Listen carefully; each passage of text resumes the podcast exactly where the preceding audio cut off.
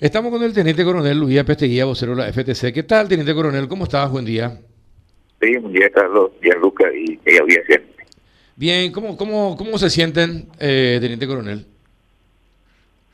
Y bueno, estamos, estamos este, como todo paraguayo, primero como todo paraguayo y, y, como este miembro también de, la Fuerza del Orden, realmente consternados por, por este, este triste suceso. Realmente estos criminales eh, son justamente criminales y terroristas que, que llegaron la vida de, un ciudadano de bien. Eh, Teniente Coronel, ahora que ya, eh, ya se encontró el cuerpo del joven asesinado, eh, dicho sea de paso, ¿cuántos tiros recibió para, para justiciarle? Bueno, todavía no tenemos eh, detalles técnicos, no hemos recibido el informe por este del lado brasileño, pero no sabemos sí sabemos que este recibió un disparo en la cabeza de todo esto que este, se mencionó preliminarmente, pero eh, detalles de, los impactos, de, de la dirección de los impactos, es que no, no tenemos todavía. Eh, sí que fue, fue ejecutado. en estos momentos. Claro, en, resumen, el chico fue, fue ejecutado, teniente coronel. ¿Perdón? ¿Eh? ¿Hola? Sí. Fue, sí, le pregunto, ¿el chico fue ejecutado o no? Sí, esa es la... Estamos, estamos en operativo, Carlos. Eh, esa es la información preliminar que, que tenemos hasta ahora. Sí. Ahora, ¿cómo se sienten ustedes cuando desde el Congreso ya surgen voces eh, de convocarlos eh, al Congreso de la Nación para que den explicaciones sobre esta ola de inseguridad eh, y extrema violencia, en este caso de secuestro? Y en este caso en particular, ¿qué es lo, qué es lo que falló? Eh, ¿El sistema de comunicación? ¿Qué es lo que falló para que, y, efectivamente, fueron terroristas eh, los que del EPP los que le ejecutaron a este chico o son, o son eh, mercenarios o delincuentes brasileños que aprovecharon que hay un, un grupo terrorista y se hicieron pasar por ellos para tratar de conseguir plata? Bueno, para, para nosotros no hay duda de que se trata, se trata de, de terroristas, el grupo de terroristas todo acá. Y como le dije, estamos en pleno proceso investigativo todavía y también operativo, por lo que esos detalles todavía no, no tenemos, no están aclarados, estamos en pleno proceso, en pleno trabajo. Y bueno, pedimos disculpas por, no dar todavía detalles de, de muchas cuestiones Bueno, eh, no, está bien. El, el tema es si ellos sabían que la familia ya había juntado la plata que, y estaban dispuestos a entregar la plata. Sí, claro que sabían. Claro, hubo una comunicación previa. Ahora, eh, ¿llegaron a recibir la plata o no, teniente coronel? Eh, no, Carlos, no, no llegaron. Por lo menos eso no. No, no hicieron. Pero, como le dije, sabemos que estamos tratando con criminales eh, terroristas y, y bueno eh, tuvimos este final este, inesperado realmente porque todo estaba encaminado este, muy bien, la que nosotros hemos reducido los, trabajos operativos justamente por pedido de, los familiares para para hacer las negociaciones que ellos pidieron. Ahora, se estableció una línea de comunicación y, y ¿quién falló para que finalmente eh, ejecutaran al joven?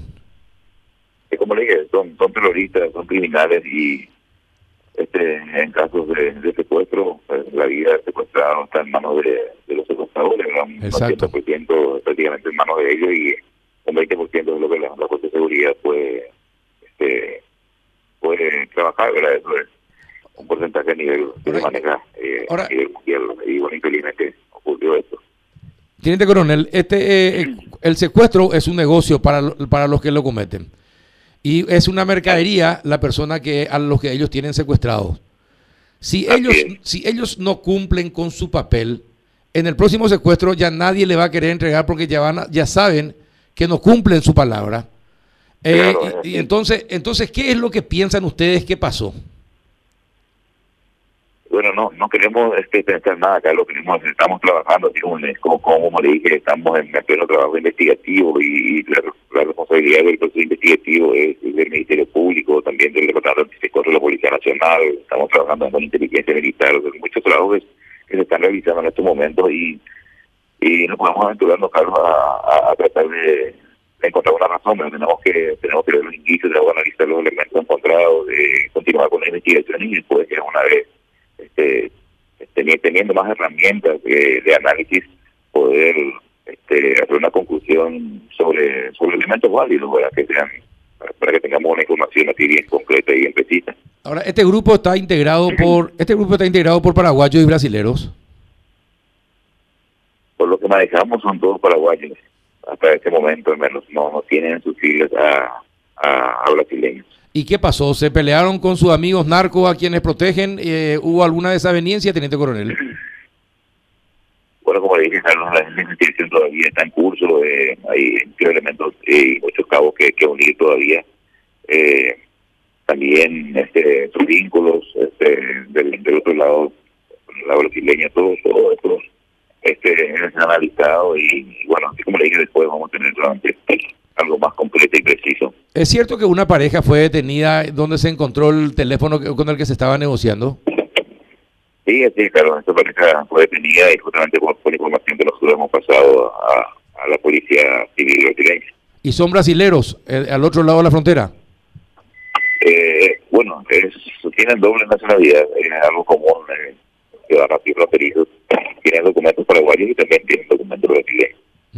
eh, eso también, todas estas cuestiones legales que van a ser realmente analizadas y ya en el, en el proceso vamos a a, tener ya algo más completo. ¿Le sorprendió el desenlace de Teniente Coronel? Y de alguna manera nos sorprendió todo, realmente eh, esto no tiene nombre. Así como como te digo, es un negocio para ellos y es, difícil pensar de que hayan, le hayan ejecutado así de esta forma. Sí, definitivamente es así. Y bueno, eh, para, para que ustedes tengan un mejor trabajo, ¿qué necesitan, Teniente Coronel? nosotros creemos que estamos en el camino correcto, Carlos, estamos mejorando, seguimos mejorando nuestras capacidades y, estamos en eso. Eh, es una cuestión este, de tiempo, hemos empezado muy abajo en cuanto a capacidades, por ejemplo, la, todos estos, problemas este, nos tomó, en, por decirlo de una forma, nuestro peor momento en cuanto a equipo, en cuanto a entrenamientos. Y, y ahora estamos estamos mejorando muchísimo en eso, en, el entrenamiento del personal, en, en, en capacidades.